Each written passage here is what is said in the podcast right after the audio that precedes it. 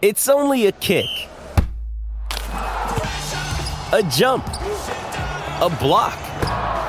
It's only a serve. It's only a tackle, a run. It's only for the fans. After all, it's only pressure. You got this. Adidas.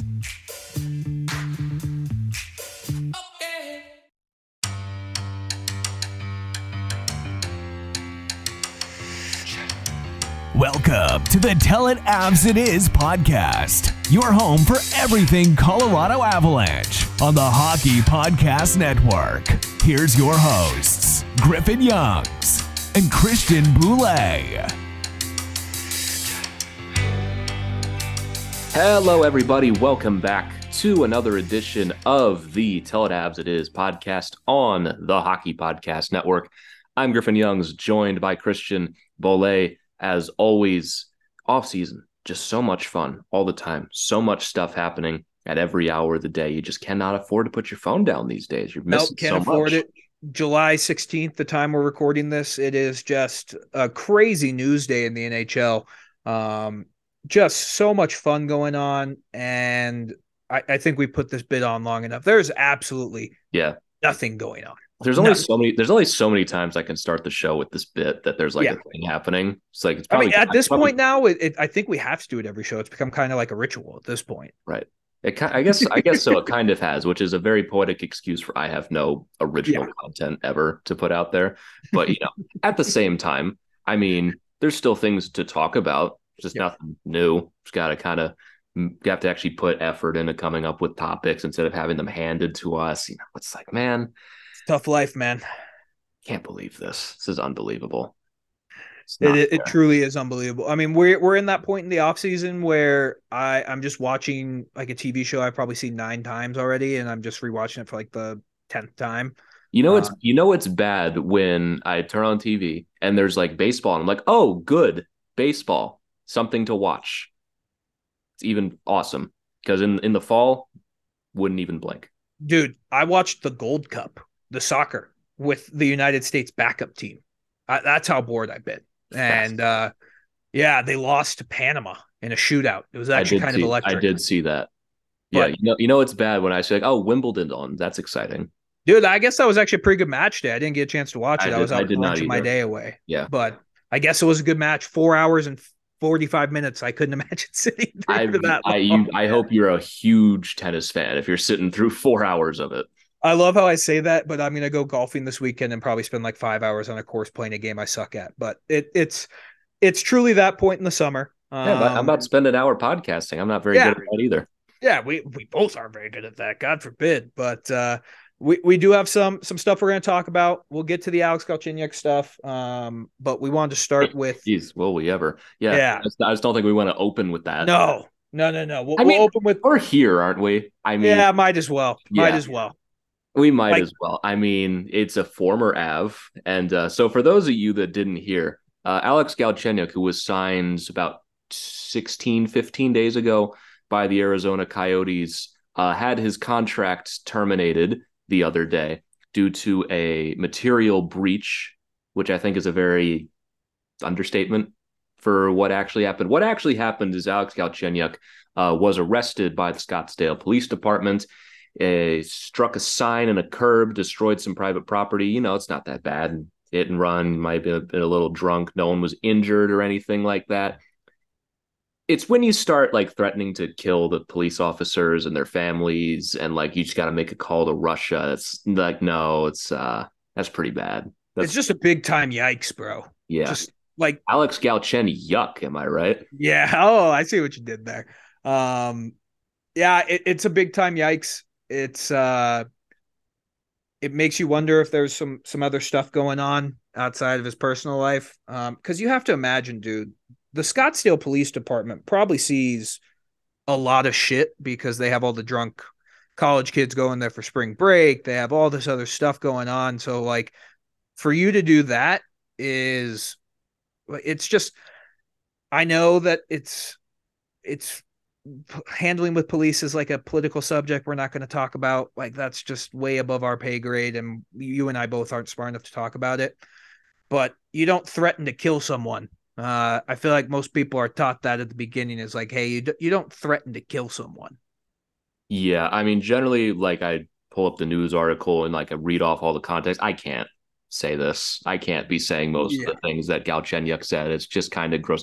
Threatening to kill the police officer, threatening to kill his wife, and threatening to kill his daughter, threatening to to make a, a phone call. All you got to do is make a phone call. Okay, Galch. And yeah, threatening to, you know, end the officer's bloodline. Also reportedly using racial slurs with one of the officers, resisting arrest.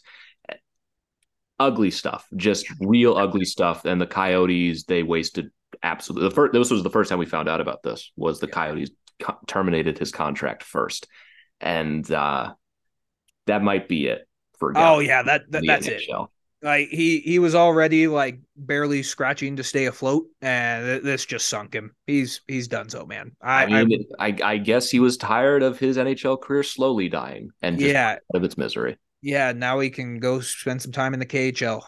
Um, Will they even want him? Ah, right. I mean, he sounds like he has quite the pull in Russia. So, I mean, according to him, it yeah. sounds like he all he's got to do is make a phone call, and they'll just do whatever he wants for a guy with zero points last season. Yeah. But in in all seriousness, bits aside, I hope Alex Galchenyuk is okay, and whatever demons that he's dealing with that. Because this just reportedly is kind of out of nowhere for him. Reportedly, his father was there with him, too. And Oof. for you to be acting like that also in front of your father, who was on record saying, I've never seen him act like this before, confirming that that did, in fact, happen that night. I hope everything goes okay with him. I hope he gets the help that he needs. I hope he can overcome what he's dealing with, because this is bad. This is a real ugly look. I'm grateful nobody was hurt in the incident. I'm grateful that it was able to be handled in an appropriate manner from everyone outside of Alex. And I hope that everything outside of this gets gets handled accordingly. But in terms of the N H L, um, Galchenyuk's been going downhill for a while, and I don't think anyone's going to be in any hurry to have him on a roster anytime soon. No, no, no, no. Yeah, it's... It's a tough situation, but like you said, hopefully, hopefully Alex can get the help he needs. Um, and it, it's just a sad situation, just a really sad situation. And uh, we try and make everything as lighthearted as we can, but that that's pretty that's pretty serious stuff. Yeah, so. it's, I mean, again, nobody was hurt, and at the end of the day, that's always going to be a blessing, especially if he was seeming like seemingly drunk as he was at the time. Like, it's it, is it better or worse if he was drunk? Because you see, it seemed like he was driving, so I don't know if that. Yeah, I mean, it's bad that he was driving, but also like, yeah, I mean, alcohol is not a good thing for this at all. Um, because a sober, what's the saying that a uh, a drunk mind is a sober heart or something like that. Yeah, I think I think so I like, think in like maybe more lighthearted contexts, maybe yeah. other than that, but yeah, but even still. This it's an ugly situation. He was put on unconditional waivers and had his contract terminated immediately with just cause. Does he still get paid for that or no? No, there's okay, done. Good. Yeah, good. Just you, you terminate. You're terminating your contract. You breached your contract, and you're done. Yeah, it sucks because what you signed for like one year minimum, vet minimum. Pretty much. Yeah. yeah, I mean he's he's forfeiting to us what would be a very significant yeah. amount of money. Yes. What I will be lucky to make in a lifetime. Yes. If I ever saw seven hundred seventy-five thousand dollars, if I lost that much money, I would yeah. be like shattered beyond belief.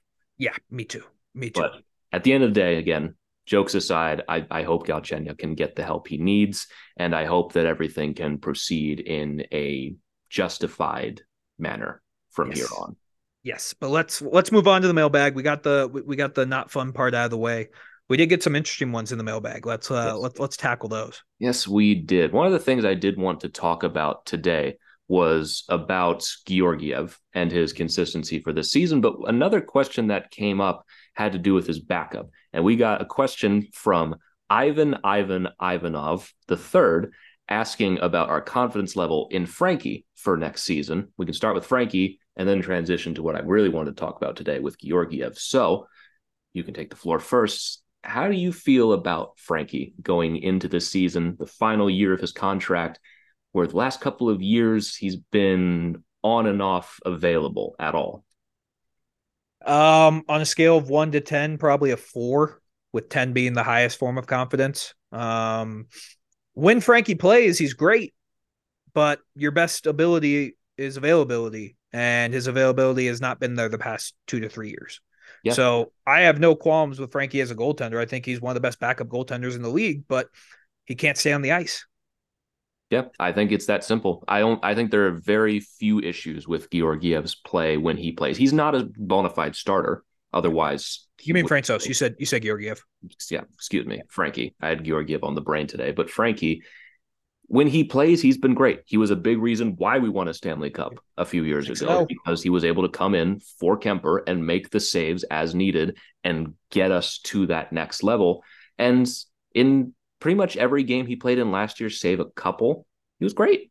But the problem with last year is he only played sixteen games. Yep. And that's not enough for a backup. He had all these mysterious injuries that popped up like twice during breaks and that left him unavailable for long stretches of time. And Georgiev just kind of had to carry the load the rest of the way. You need him to be available and you need him to be healthy. But when you're putting when you're putting Frankie in, You you pretty much know what you're going to get out of him. He's a fringe starter in the N H L, and when Georgiev and Frankie have been healthy, we were on the show earlier in the season saying this is the best tandem in the N H L. Other teams don't have this kind of ability to throw out two goalies that you're getting very similar, excellent results out of. Yeah, and you know what? I'm I'm thinking about more now. It's a contract year. Would it surprise you in the least, least if this is the year that Frankie stays healthy? Not in the least, but I would, I mean, I would be surprised if you are able to retain Frankie after this season. Oh yeah. Regardless. Because even no still, chance. he's a, he's thirty-three. You, you don't give term. You don't give big money to those goalies. Frankie can go out there and have a nine fifty. And I don't know if it would really do him much good. It'd get him paid a bit, a lot more than a thirty-three year old backup would generally get paid in the N H L, but where he's at in his career with all the injury history, I think they would like to keep him around for certainty, but he needs to be healthy. That's just always been the thing with Frankie is that, yeah, he might start the season healthy and might be great start the season. But when you start to get to December and January, it's been more than once. It's been more than twice that he just hasn't been there. It's not always his fault, but it has been a situation. Yeah. I mean, it's tough. You're asking a, you're a human body to stretch a ridiculous amount of times. Like no wonder the hips give out when you're a goalie, especially with the way that the butterfly goes now. But if he can stay healthy, it would not shock me in the least if he's the best backup goaltender in the league. It really yeah. wouldn't surprise me. Yeah. Um, I think an ideal world is that Georgiev plays fifty-five games and Frankie plays, what is that? I'm trying to do math in my head, twenty-seven? Yeah, around that, twenty-seven-ish games, around the thirty range is yeah. generally what you want Frankie to be playing in a season. And you look at his numbers in the regular season, he's had three full regular seasons generally. Played thirty-four games in nineteen twenty. He was a nine twenty-three.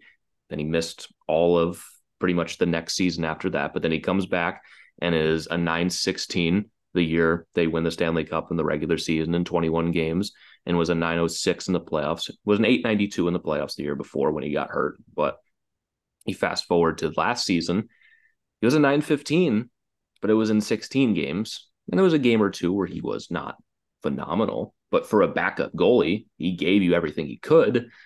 But every caveat to this conversation is going to be when he was there. Yep. Yep. That, that's the biggest thing. Like, we know what Frankie can do when he's on the ice. We just need to make sure the dude stays healthy. Because right. if he stays healthy, I think he's going to have a very good year and play twenty-seven, thirty games. Yeah. I mean, we've just seen goalies come into Colorado and just perform well. You can say it's Frankie benefiting from the system. But at the end of the day, your goalie needs to be able to stop the puck. And Frankie, at the end of the day, is just able to do that. He stops pucks for you. Well, and the Avs don't have anyone else on the roster, I think, right now who's a better backup goalie. Like, you don't think Justus Annunen's there. Is Kincaid still signed? Or is he a free agent? As a f- I'm pretty sure we still have him, but I am totally blanking on that right now. Yeah. Like, I don't, I don't think, no, I don't think we've signed him again. Yeah, I don't think we did either. So, I mean, you're looking at Justus Annunen as your third goalie. Like, the, the Avs, you need Frankie to be healthy because yeah. while Georgiev was great last year and he played, what, sixty-two games, I think is what we said he played last year? sixty-two games, yeah. Yeah, that's not sustainable. It's just not.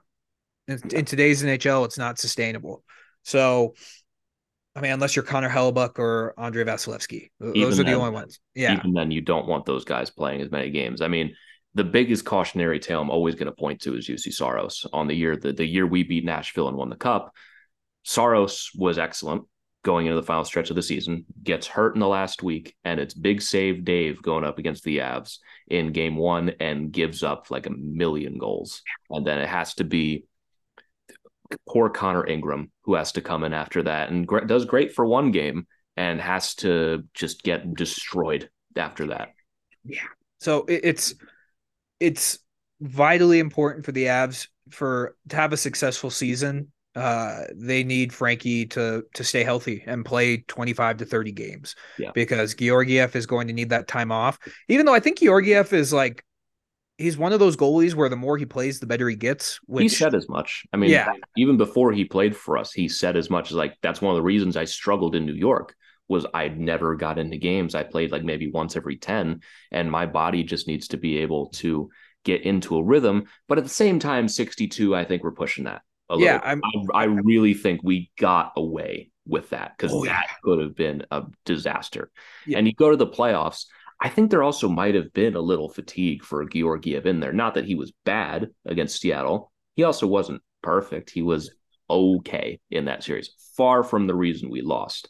But I also think that might have helped a little bit if he didn't just play a sixty-two-game regular season going up against a Seattle team who's entire game plans to exhaust you. Yeah. Yeah. It, it wasn't great.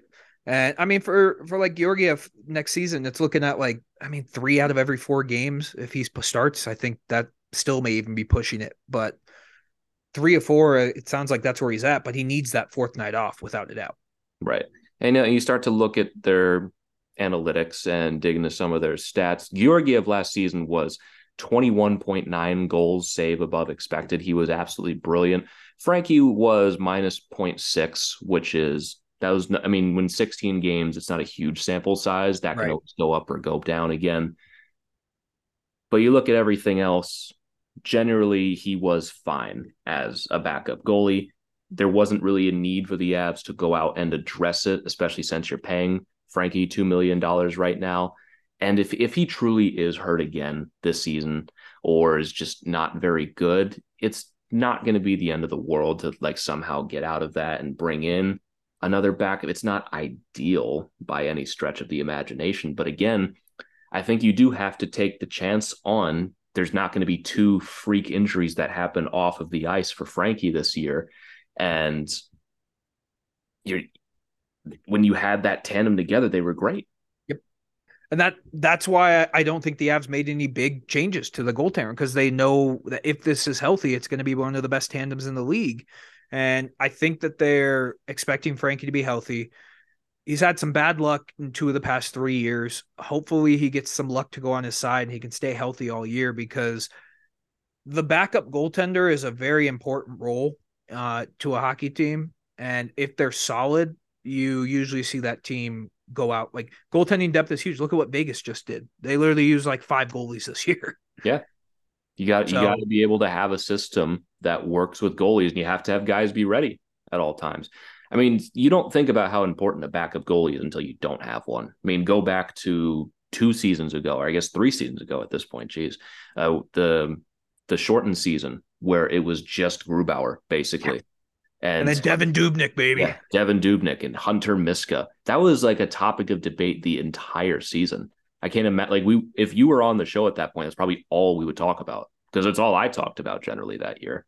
Yeah, I and we saw what happened. I mean, Grubauer just died in the second round. He yeah. was exhausted. Like, he was bad in that second round. So it's it's much needed. Oh man, I can't believe we Hunter Miska, man. That poor guy got bullied so much online. I felt bad for about that. Oh man, that was a that was a time, wasn't it? I saw him play live when I went to Arizona to watch a couple games, and the Avs were up three nothing with like that's, two that's minutes the left in the game. game. That is the first thing I think about when it yeah. comes to Hunter Miska is the game. Like, they had a healthy lead. Yeah, it was three nothing with like two minutes left, and he let in like two horrible shots yeah. with under two minutes left, and you're like, oh my god, this is gonna happen. So, and by the grace of God, they held on. Yeah. But It was they got just, sketched for a second. He he had a great game until two minutes ago. Yeah. And that's all anyone can remember now. Could have yep. been a huge confidence builder for him. Yeah, and I think that's kind of where he he went downhill after that, because he was never really the same. Uh, and then Devin Dubnik came in. I've He played one game against the Blues. I remember that, and we won. And I was like, fuck yeah, Devin Dubnik. Yeah, he won. He won. I think it was like right after we traded for him.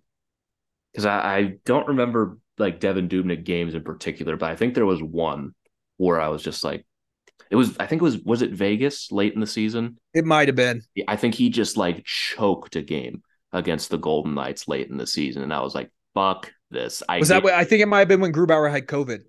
That might be exactly it. Because like I was very lukewarm on Dubnik when we got him, because I just I didn't like him. You know, blame me however much you want. I didn't like Devin Dubnik, but I was willing to put it aside if he was good. And he just had a game, and I came on here was like, "Fuck this! I'm so done. I'm not pretending to like this guy anymore." Yeah, yeah. He he struggled. Um, I think he retired right after that. Now he works for N H L Network.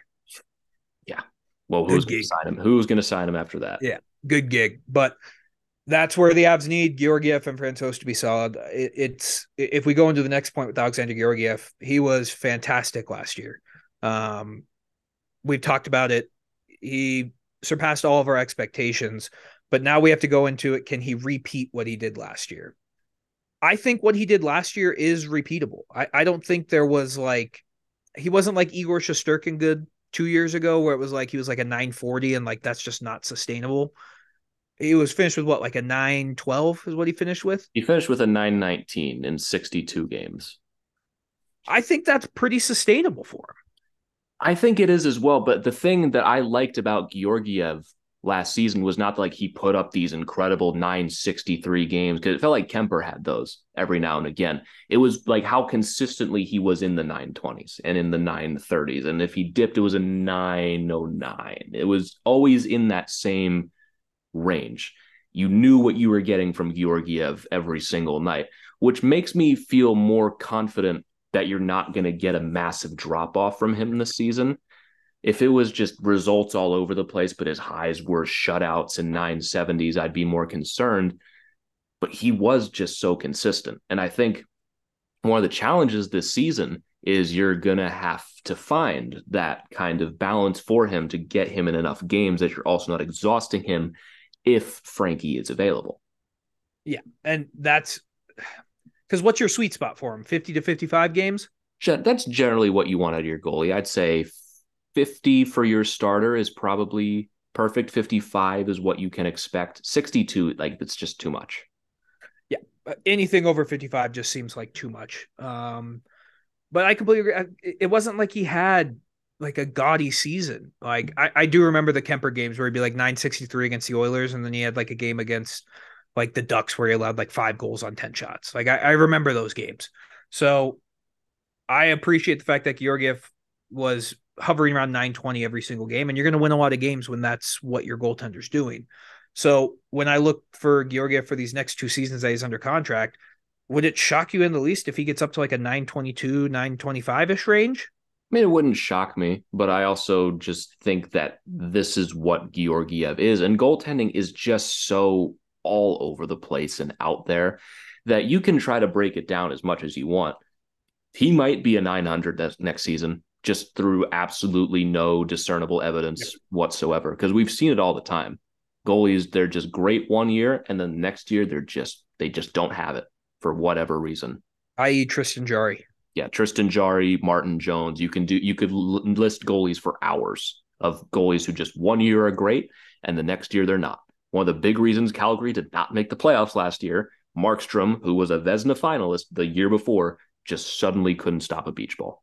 Yeah, it's it's you have no idea. But I feel better about Georgiev going into it because I I don't think he like reached his peak at all. Like I, I don't think he had those crazy games where he like stole, I mean, he did steal the Avs plenty of games. He stole but, plenty of games. There were yeah. a lot of games last season that they just did not deserve to win. No, and I am, I'm confident that he's going to be able to repeat it. I, I think he's only going to get better the more playing time he gets. Yeah.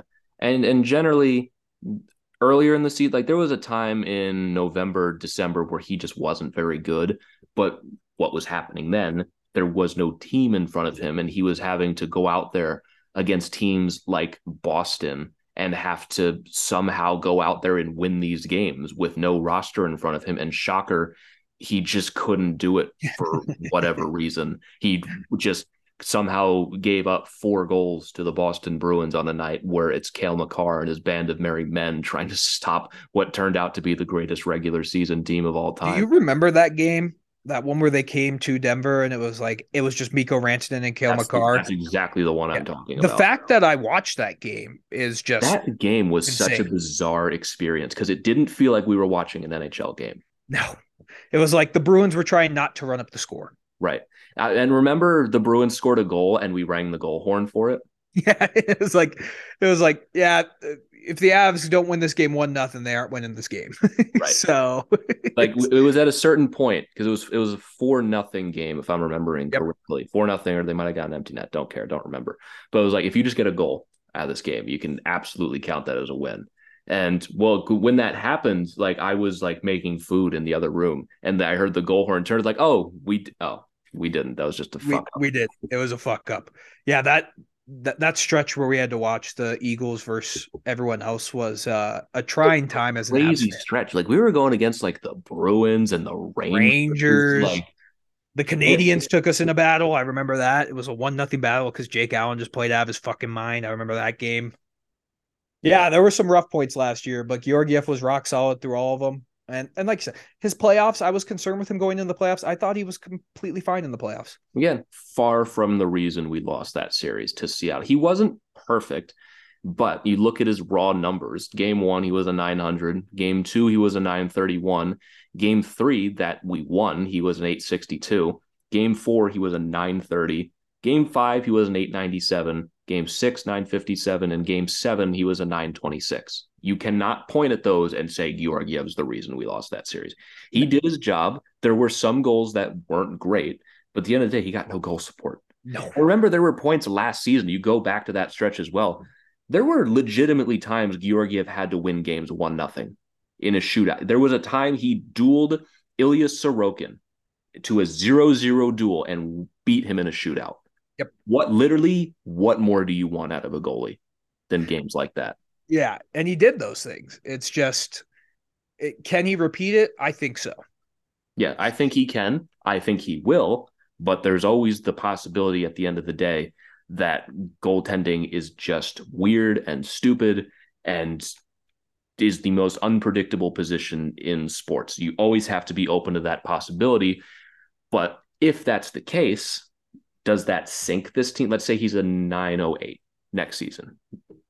How much is that going to sink us? How healthy are we going to be? Because if it's because if it's last if it's last season, that legitimately could push us out of the playoffs. Correct, correct. But if we're healthy, I mean, we won a Stanley Cup with a goalie at a nine oh six. Right. So not the same team anymore. But... Not the same team, but yeah, I mean that that's really if he can stay nine fifteen, nine twenty-ish, then we should be good. Yeah, I mean Georgiev last season, if he is like a nine hundred. We're not. No, we're not making the playoffs. No. We aren't even coming close to winning the division. No, we'd be if we got destroyed by Vegas in round one as the second wild card. We'd look at that as a successful season. Yeah, absolutely, absolutely. But the the tone's changed because we actually have a goaltender for two more years. Yeah. So and, that's always the thing with goaltending is just you you just never know sometimes. But I, I feel like the Avs. When it comes to goaltending, you feel pretty good about what they've been doing. Yeah. Like they, they seem to have that analytic and the, the scouting department on point because they've got two good ones who are just cast-offs. You know, and generally, when have the Avs really had a season where the goalie was just like utter shit after being amazing? Because you look at the last couple of years, Grubauer was very consistently good. You had Kemper for one year, but he was pretty good for most of the season and Stanley Cup champion. And now you have Georgiev, who... you identified as being undervalued in New York, comes here, fits with the system great. All evidence suggests everything is going to be fine. Based on past results with this team with other goalies, it suggests everything's going to be fine, right? Yeah, but like you said earlier, goaltending is a fickle bitch. And it could be, he, he could be in for another season where he's great, or we could see Jacob Markstrom two point oh. Right. But even still, like, I have full confidence in. I do too. Georgiev.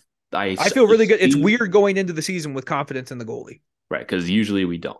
Like, right. ever, ever since Grubauer, we've just had massive questions in net, and somehow filled the gap for one year with Darcy Kemper, and have somehow managed to fill this hole for three years with Alex Georgiev.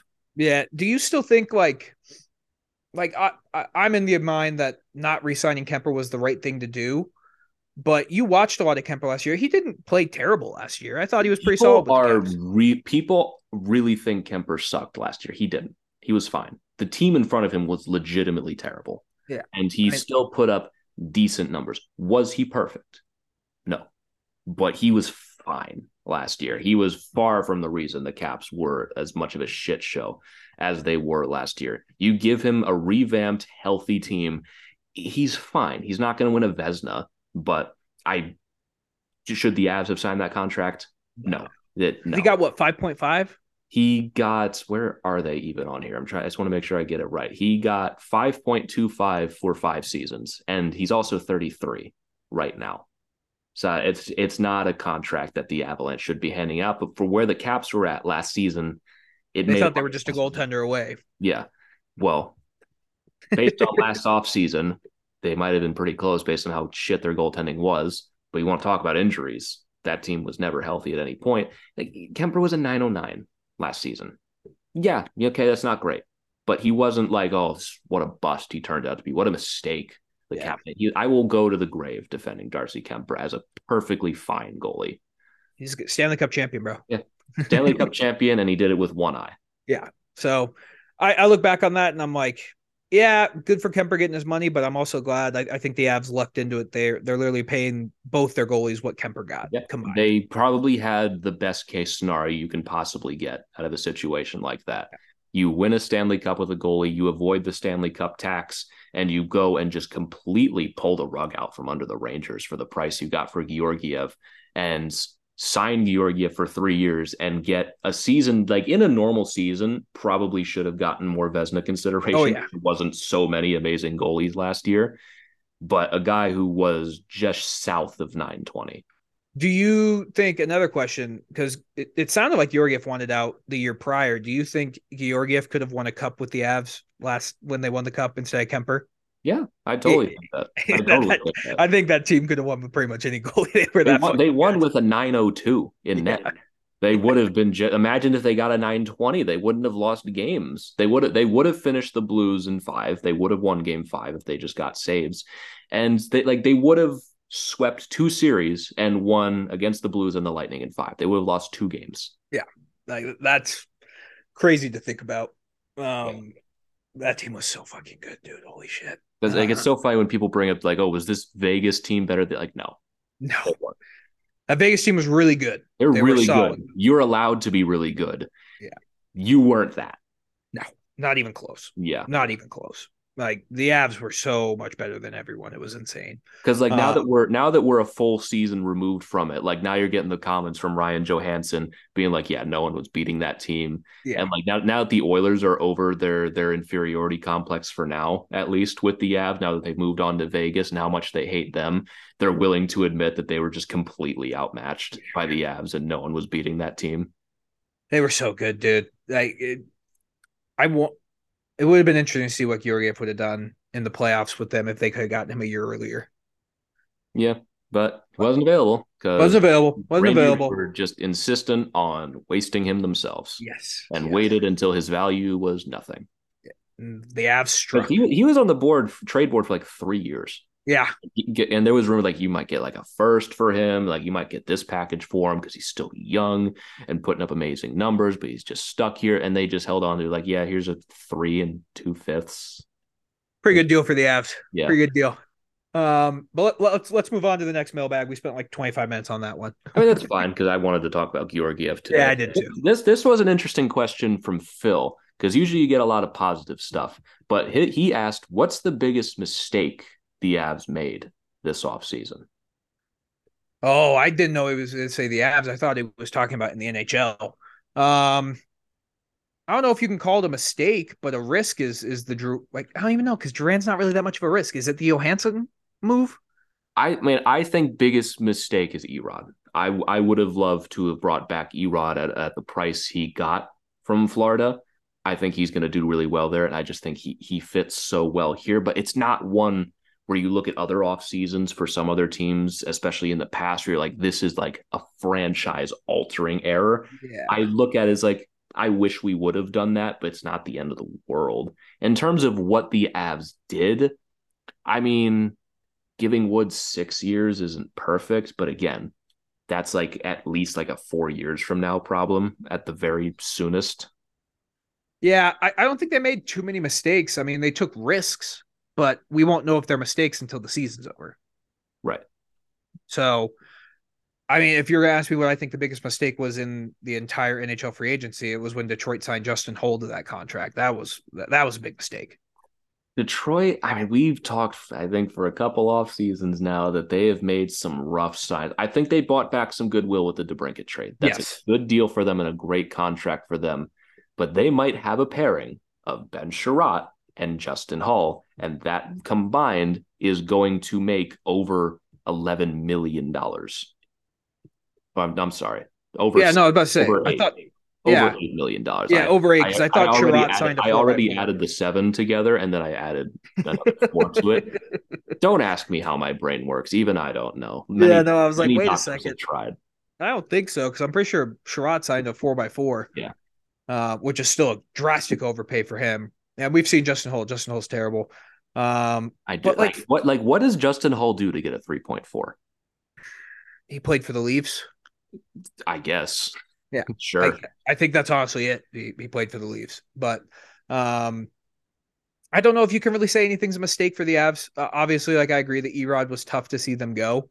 Um, but overall, I, I don't think they really made a big mistake as of right now. Yeah. Like, again, nothing backbreaking, like, what are you doing kind of stuff. But with Erod, like, yeah, I, I thought he was going to get more. Yeah. I would have, I would not have minded bringing him back for only a five hundred thousand dollars raise for four more seasons. I thought that was perfectly reasonable. But at the same time, Florida, income tax, all other external factors. And at the end of the day, he had thirty-nine points. It's not like he came here and was a sixty-point guy, but he was a guy that I just thought worked really well here. I'm over it. I'm not going to sit there and lambaste them this entire season and say, like, oh, look at look at how well Erod's doing in Florida. I should have done that. But oh, there will be people who say that. There will be people that do that. And I'm and if he does do really well, I'm going to look at that kind of bitterly. But even still, in terms yeah, of... But I think the big thing is, like, it's only a five hundred thousand dollars increase, but he probably left five hundred thousand dollars on the table because of the no state income tax. Right. I mean, you know what I mean? He gets to actually like, keep his money in Florida. Yeah. Yeah, so I I think that's probably why it may seem like he took a little bit of a uh, a discount, but he's not really taking a discount because he gets to keep that money. And if he right. was in any other state, like not Texas or other states don't have income tax, or have, I think it's just Texas and Florida. Yeah, uh, I mean, I'm not up to date on my tax. Yeah, no, me either. Uh, but I, I think it's a uh, that's why it, that contract is like, wow, yeah. that's not that much, but it's like, well, well that's, if that's he was, what I, that's what I was saying. It's not a yeah. fair comparison. Hey everybody, hope you've been enjoying this episode so far, interrupting to bring you a word from our sponsor at DraftKings Sportsbook.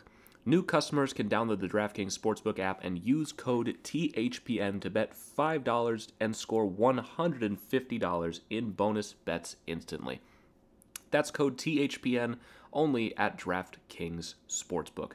Gambling problem? Call one eight hundred gambler. In Massachusetts, call eight hundred three two seven five zero five zero or visit gambling help line dot org. In New York, call eight seven seven eight hope N Y or text HOPE-NY at four six seven three six nine. In Kansas, call one eight hundred five two two four seven zero zero on behalf of the Boot Hill Casino and Resort. In West Virginia, if you have a gambling problem, call one eight hundred gambler or fit or visit w w w dot one eight hundred gambler dot net.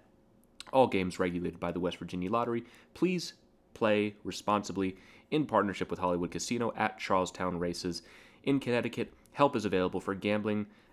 Call eight eight eight seven eight nine seven seven seven seven or visit c c p g dot org twenty-one plus in most eligible states, but age varies by jurisdiction. See DraftKings dot com slash sportsbook for details and state-specific responsible gambling resources.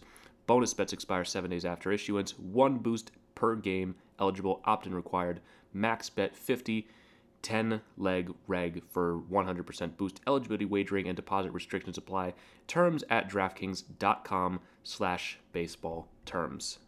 Now, back to the episode.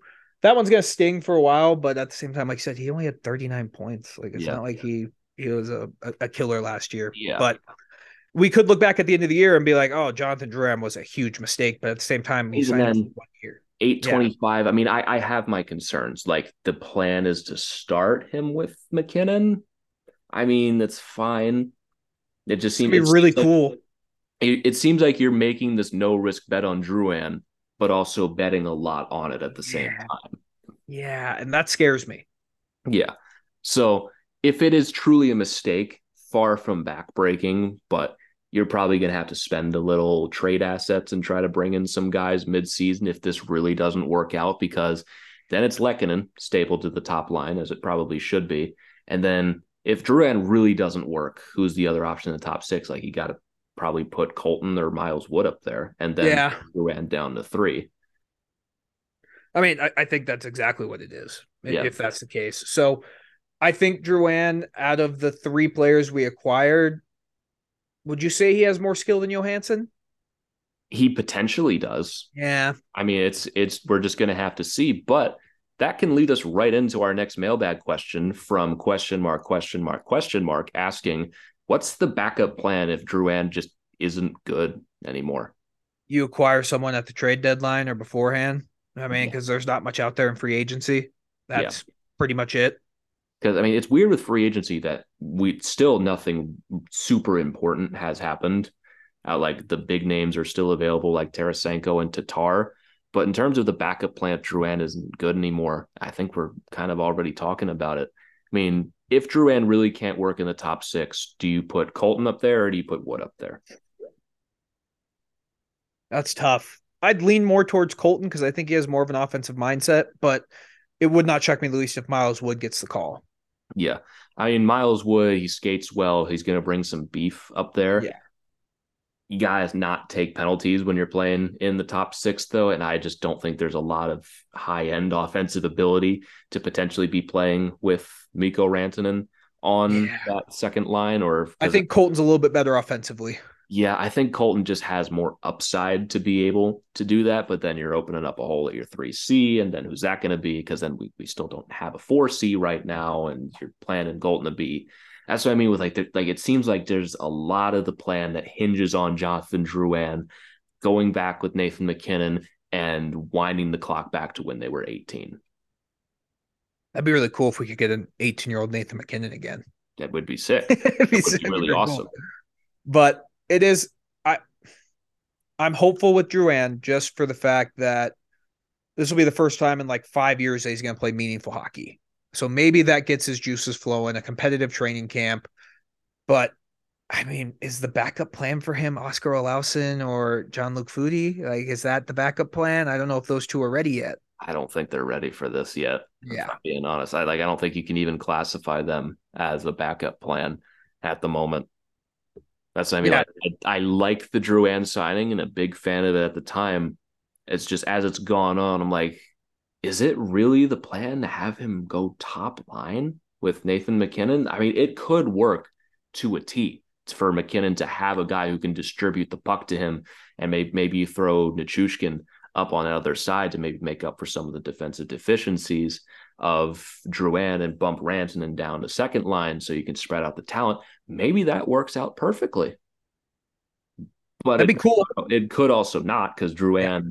just he just does not play a lot of defense all that much. He's a great puck mover. It's going to be really funny sport. to watch him in Jared Bednar's system. Yeah. Very funny. Because like I th- I think you're going to get better out of Jonathan Drouin this season. It's yes. just the question is, how much does Jonathan Drouin have to give? Is it enough going to, to be the fit with Nathan McKinnon on a top line?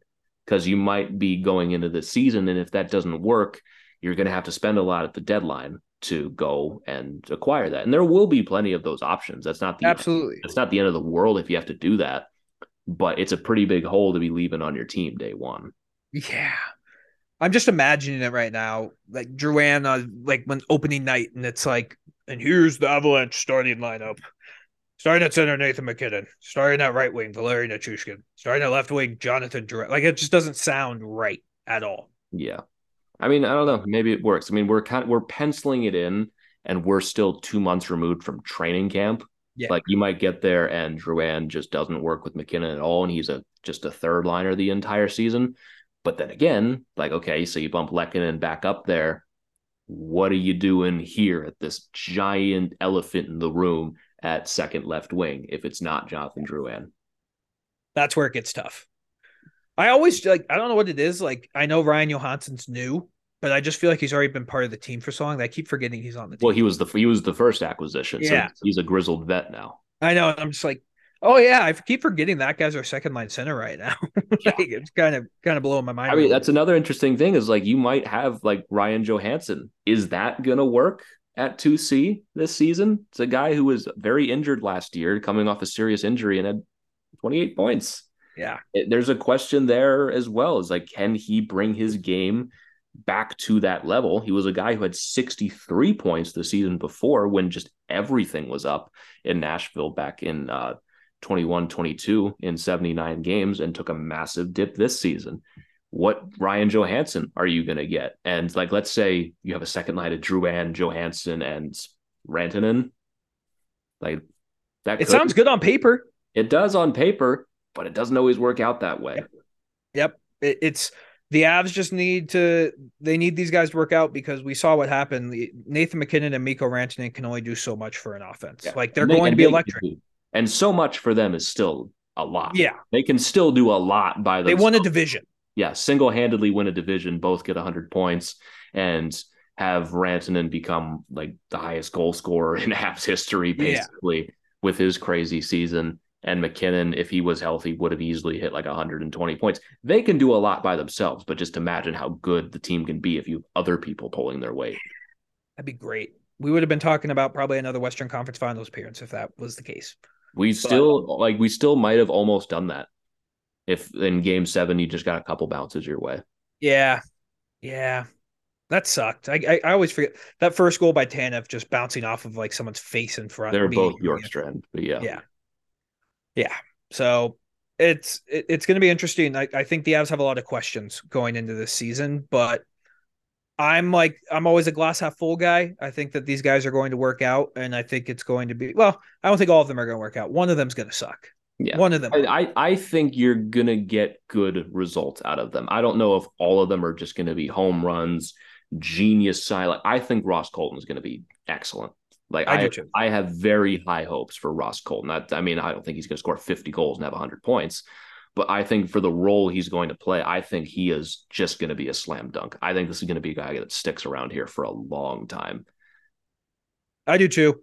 Uh, it's one of those things where it's like you're hopeful that Drouin's the one who is like the one who maybe doesn't live up to expectations, because the rest of these guys are going to be signed for multiple years. Right. So, um.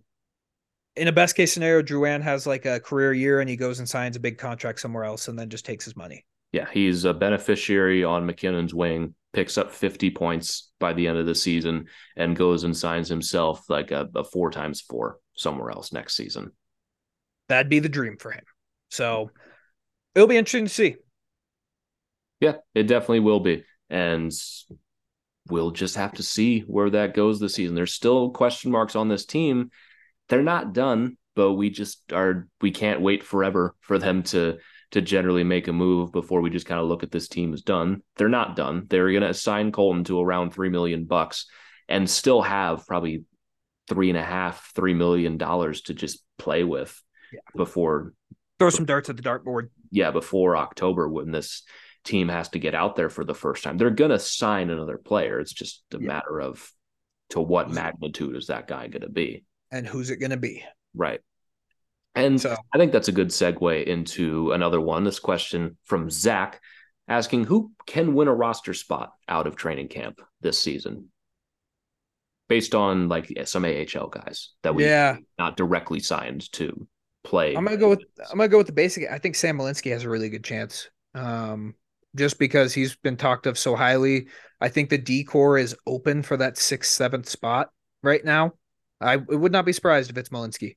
Yep, it seems like they're kind of hoping Malinsky is going to be able to to take that role this season. There's a lot of interesting options on the offense. I mean, we've all talked about Jean-Luc Foudy. I, I don't think Olausson is ready yet. He, he not yet. He didn't look ready at the A H L level last season. He still looks like he's adjusting to North America, and that's fine. He was a twenty-eighth overall pick, and he's twenty. Like, he's, again, I've had this conversation, like the fat kids get drafted at eighteen, still blows my mind. Let him become a legal adult before we start saying anything about his ability to play in the N H L. I think Olausson's going to be fine. But this season, I, I think it's just too much. It's going to be interesting to watch Andre Pavel and Jason Pollan for this coming season, the college free agent that they signed. Pavel could be very interesting because he's a very decent penalty killer, and he might play N H L minutes just because he fits such a very specific niche. Yep. And might just be such a solid penalty killer for us that he might squeeze his way into a couple of games.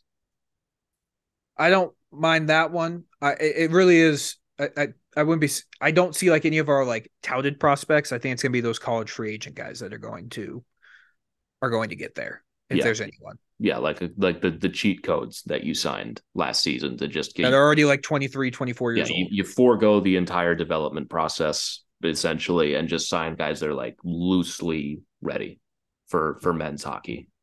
Yeah. Uh, I think Malinsky has the best shot just because I feel like that's the only one I've heard them talk about. Is yeah. Malinsky. Yeah. Malinsky's also the oldest. And he's probably, what, twenty-five, twenty-six? twenty-five. We talked about that, but that's crazy to stay in college till you're twenty-five. That's crazy. Yeah. Probably but, fun, but crazy. Yeah. Thank God he was on a scholarship. Could you imagine how expensive that would have been? Well, hopefully he'll make back that money soon.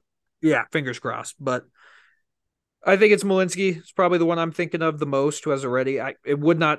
The way Jean-Luc Foudy played in his time up with the Avs last year, I thought he was impressive. So I yeah. could see him making and, it out of the training camp. The next step for Foudy is like you have to put in points at the N H L level because yeah. he looked great at the N H L level. He was goose eggs in a minus three when you look at him on paper, but we all know from watching him that he was good, that he is way better than what the stats indicated here and was a huge contributor for the Eagles last season. I'm still very high on him. It feels like he's older than twenty-one for some reason. Oh, dude, he's so young. Yeah, like I, for some reason, I thought he was like twenty-three for some yeah. reason, but he's still only twenty-one. So even if he doesn't make it this season, and I don't think he's going to just outright make it, he's going to play N H L minutes. I fully expect Foudy at some point to have a spot on the roster and put in points at the N H L level. I don't expect him to play in the playoffs, but I think there's going to be points where Foudy comes in when people get hurt and is going to perform at the N H L level. And then next season, I think you're going to have a real conversation of has this guy earned a job? Yeah. It wouldn't surprise me at least. I remember when we, because Foudy was a third round draft pick and they drafted him and he was like, he was the younger side of eighteen. Like he had just turned eighteen before his draft. Yeah. He and, turned eighteen in May before he got drafted. Yeah. Like he's a super young kid. And I remember it was surprising because he signed his entry level deal, like basically right away. Yeah. And, he signed it May twenty-fifth, twenty twenty-one. Yeah. He came over right away and has been in the Eagle system. And he looks the part. He he does. So I, I think he has a chance to be really good for the Avs. Not really good. Like when I say really good, like a good bottom six winger. Yeah. That's like that's the kind of guy like you hit on a third round pick and a guy who's going to perform for you at the N H L level. I I think there's upside there with him. I don't know if it's top six upside, but I think it's a guy you give him a couple years. I think he's going to be a solid N H L player. Because yeah. again, I, I'm a huge Jean-Luc Foudy fan. Ever when he was up in the N H L last year, when I've watched Eagles games, I'm always drawn to Foudy. He just works so hard. Well, and, and the thing I, is, is like the Avs decimated their prospect pool and they kept Foudy around. Right. So they, they think pretty highly of the kid too. Right. That's exactly it. He survived the purge of the Avs prospect pool a few years ago. Yeah. And so, I, I think there's something there with him. I'd like, I'd even put him above Olausson, just me personally. I like Foudy more just because I think there's, it feels safer in a way. Olausson has more upside, obviously, but I'm just a bigger fan of Foudy's game, if that makes sense. And it's one of those things we talked about when we did the prospect episode. If you give the players the time to develop, they've given Foudy the time to develop. I think Olausson can be that player as well. Right. Where it's like, because it's weird, because this is Foudy's upcoming, like his fourth season with the Eagles yeah. already. That's awesome for a it kid who's only twenty-one. That is awesome that he's going to have that much time to develop with the Eagles, and he can have more if he needs it. There is no rush with Jean-Luc Foudy or Oscar Olausson or any of these guys. If they come up and perform at the N H L level this year, Joe Sakic and McFarlane are going to be tap dancing in the suite this season. Like, they're going to be so over the moon happy. I do think the Avs are asking some young guys to step up. I think that's the first time in a while we've we've said that with the Avs, where it's like young guys are going to, well, new hook, Jost. Um, yeah, I mean, there, there's been times in the past where they've needed guys to come in. And it's going to be an interesting case with Ben Myers this season as well. I keep forgetting about him. He hasn't signed his Q O yet, has he? Yeah, I mean, he, st- he still has to sign as an R F A right now. But he played thirty-nine games last year and played in the playoffs. He played six games in the playoffs for us last year, and took a while for him to get on the board. I mean, he had the early goal in Minnesota. That was all luck. And then finally, in like the last month, he was finally able to put some pucks in the net. Lucky or not, he finally got something to go his way. He looked fine last season. I don't really know what to expect from him, if he's really going to turn into anything significant at the N H L level. But the loose plan right now could be for him to play four C. I'm still high. I'm not high on Ben Myers. I'm still not ready to give up on him. I yeah. mean, well, we I mean, knew there's coming not, in. There's not really much to give up on. It's been no. Yeah, I mean, I, I still think he's could be a good bottom six forward. I still think he could be. Uh, it's just... He struggled. He was in the minors for a while last year. He came back and he was okay, like you said, but I, I keep forgetting about him as an option. I honestly do. And th- that's on me for forgetting, because he is, I think he could be a solid player for him. Yeah. I think it could be a guy who plays maybe a lot more games than we expect in the bottom six this year, and is pretty decent in that role now that he has a full year of professional experience, playing almost half of the season last year with the Avs, playing thirty games with the Eagles, and playing like playoff minutes on a, granted, a decimated team. He didn't play much, but he still played, and he did not look super out of place in any of these games. It's just now has to be a way for him to find ways to consistently put up points and find ways to, to just gel at the well, N H L level. Points for him, like I twenty-five is like what I'm asking for Ben Myers. If he can get yeah. twenty-five points, I'm feeling good. E- even that. Like yeah. even he might not even play twenty-five games this yeah. season. It's just he's he feels like kind of a wild card right now. Whereas like if they don't address four C and like sign a Thomas Nosek or Jonathan Toews or whatever, then the plan probably is for Myers to play in that spot. Or he might just play fourth line anyway, or he might just stick around as an extra all season. Possible. I mean, but if he's like in that twenty to twenty-five point range, I'd be happy with him. Yeah. If he, he plays a full season. If yeah, he plays a full season. Because he's still got to earn it. Like, this is not just going to be handed to him. He's still going to have to earn that job out of training camp, because they've gone out and signed a lot of these depth guys as well. And a lot of the college guys they signed last offseason are going to want to push for that spot yep. too. And like the like a Riley Tufte that they signed this offseason is going to be potentially someone to keep an eye on. Also, uh, Freddie Olofsson is going to be an interesting guy. To I keep forgot about him. Yeah. I forgot about him. That's what I mean. Like there, there are going to be guys that are going to push Ben Myers to be better, and if he's not up to the task, they're just going to take his job. Didn't we like make the trade for Olofsson like the day after the Stars got eliminated? It was it was like the start of June, I think. Like yeah, around, around that time. We traded for future June, considerations. It was June fifteenth, so I think okay. it was right before or after the final ended. Yeah, that's funny. Future considerations. I remember that one. Yeah, I forgot about we, him. We had to too. legitimately have a podcast episode about the Freddie Olofsson trade. I remember that. Great content we gave you guys Great that content. day. Definitely Great. one of the trades of all time. Yeah. But I mean, I, I think this is really like the most open the Avs roster has been for these young guys to get a spot in a long time. Yeah. They've had their chances in the past. I mean, we talked about it a lot with uh, with Jost before and Newhook earning spots. We talked like Martin Kaut. Remember that last season had a great yeah. season. I was like, is, is Kaut going to earn a spot on this team? And it just I, feels like there's a lot more names in the mix. It's not just like two. Like, yes, it, it's not just like two this yeah. time. It's like, is Shane Bowers finally going to earn his chance at the N H L level?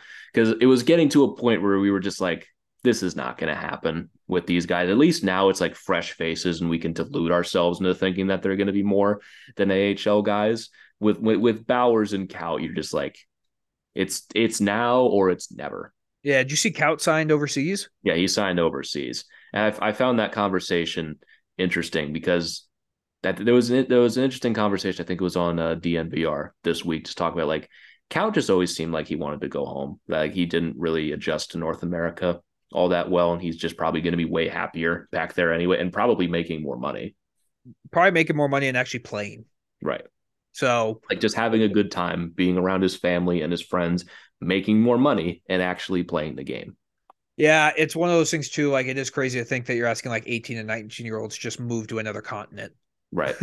Like, hey, come over here to America where you probably don't speak that good of English and it's totally different than your hometown. And we'll pay you millions of dollars to do it, so you'll do it. But that's a lot to ask of a kid.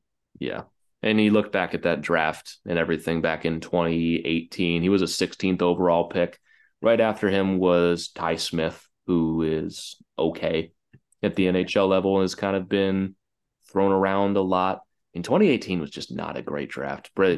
Like, and right after that was Merkley at twenty-first overall, who got did not get qualified by the Avs and is currently unsigned also. Crazy how fast that guy has just completely fallen off the books. I mean, you really get past like the top of that draft. It's kind of just Keandre Miller right after, at least in the first round, and then Rasmus Sandin. Keandre Miller was what, twenty-three? Uh, he was twenty-two. twenty-two. Rangers. And then Sandin was twenty-nine. Yeah, Sandin's solid. But yeah, that twenty eighteen draft was not great. Yeah. Not great. Yeah, so it's twenty eighteen. I mean, the Hurricanes got Drury in the second round. Like, I'm just trying to, like, Ferravari went second round. Dursey. It's great. Great radio, I know. But, yeah, no, I mean, there's not that many in twenty eighteen. Yeah, there's, like, it was just okay. Just a very okay draft. And at the top, you had Dahlin, who is going to probably win the Norris next year. Could very well. Did he ever sign that ten million dollars contract? Was that not ever, yet? Was that ever official? I don't think so. Not yet. Because like I, I, I had it in my head that like that was done, and then when I checked, I was confused as to why it still said Dahlin was an R F A. Because I've I thought that was just done. I thought they signed that. Yeah, they might have. I don't know. I don't think it's, it's official yet, though. It's not. See, because I was confused because I thought he was an R F A, but he's not until next year. So he's still making six. Make it six million. He's making six this coming season, and then pretty good deal. Then he will be an R F A. I thought he was an R F A now. That's why I was confused. I was like, wait, he didn't sign it. Why is no one making a big deal about this? Dahlin's still unsigned, and no yeah. one. I was wrong because I'm dumb, but you know what? It's fine. That's a story for us on the show is us being dumb, so I, we can live with that. But yeah, I mean, Dahlin is going to be interesting. Do you know what I saw today? Uh, was there any other mailbags before I do this? Uh, that was the last mailbag that we got sent for today. Okay. The Avs Cup favorite odds, they fell pretty significantly. Remember That's when funny. we said that they that they were like the after the season, they were like the odds on favorite? Yeah. I'm pulling it up still, right now. I, it still stayed that way for a minute. I'm sure they dropped a little bit, but even well after free agency, I'm pretty sure they were still number one. Yeah, let me who see. Is, who is number one? If it's number, number one's the Hurricanes.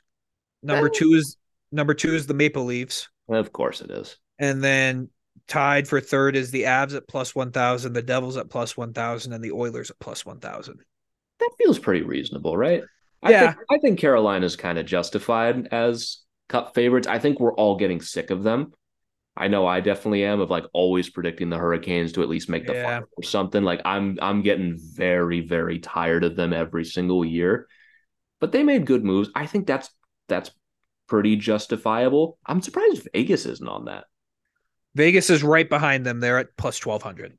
Really? Yeah. They they are technically the the fifth odds on favorite. And then that it goes Bruins plus they, they really didn't lose much. No. I mean, the Bruins and the Rangers are tied at plus thirteen hundred, and then you start getting to the Stars, Panthers.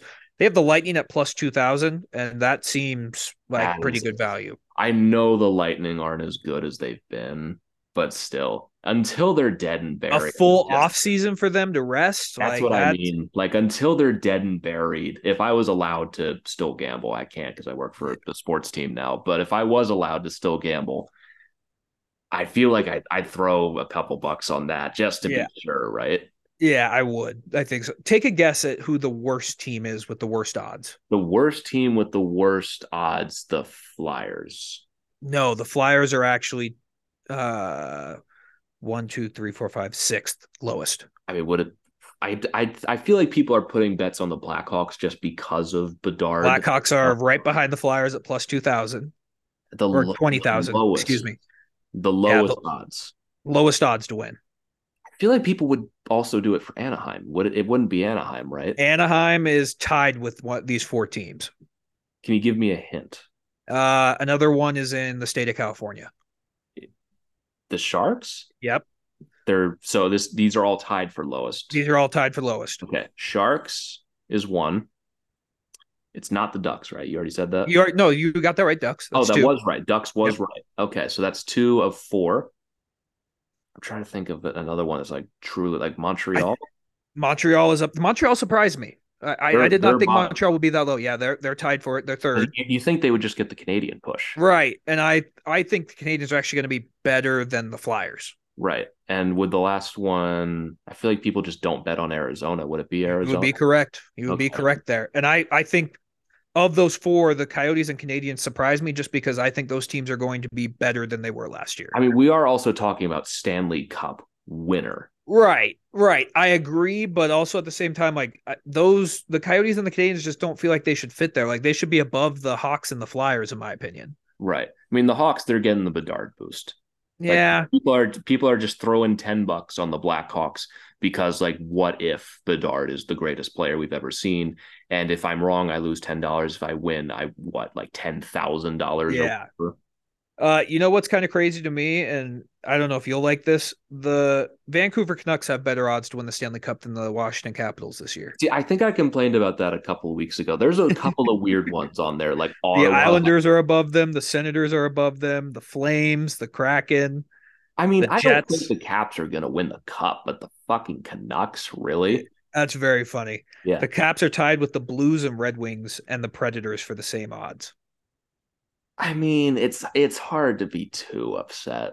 They, I know, but it's just crazy to think that in a world that people think the Canucks are going to win the Cup before the Caps. Like, but that like is... that that's why I'm confused why the Habs are so low, because that's the Canadian right. team right. just betting on the Canucks because they like Vancouver. Right. And then the Canadians you're looking at and it's like, oh, yeah, that that kind of makes sense. Like, I, I get why the Habs are there, but I'm trying to put myself in like other people's minds where it's just like, I I love the Habs. I'm going to bet on them kind of thing where those odds are going to get affected. I think the Devils at plus one thousand is looking real juicy. The Devils and the Avs, I think those might be the best odds you get on them. I think that I think the Devils is interesting because I think we're also getting caught in just like the second year team. Yeah. I don't, I don't think they win yet. I don't think they win yet. There's still a little more heartbreak, I think, has to come their way because it's rare that you see a team just come immediately right, do it. Yeah, suffer, you're right. Like, suffer like one playoff loss and then just go win. It was like the Blackhawks did it with Kane in like year two of their playoff run. Yeah. And even with the Penguins, it was like, what, three or four playoff runs with them before? Oh, they had that brutal loss to the Red Wings in game seven. Yeah, I mean, they went to two straight Stanley Cup finals.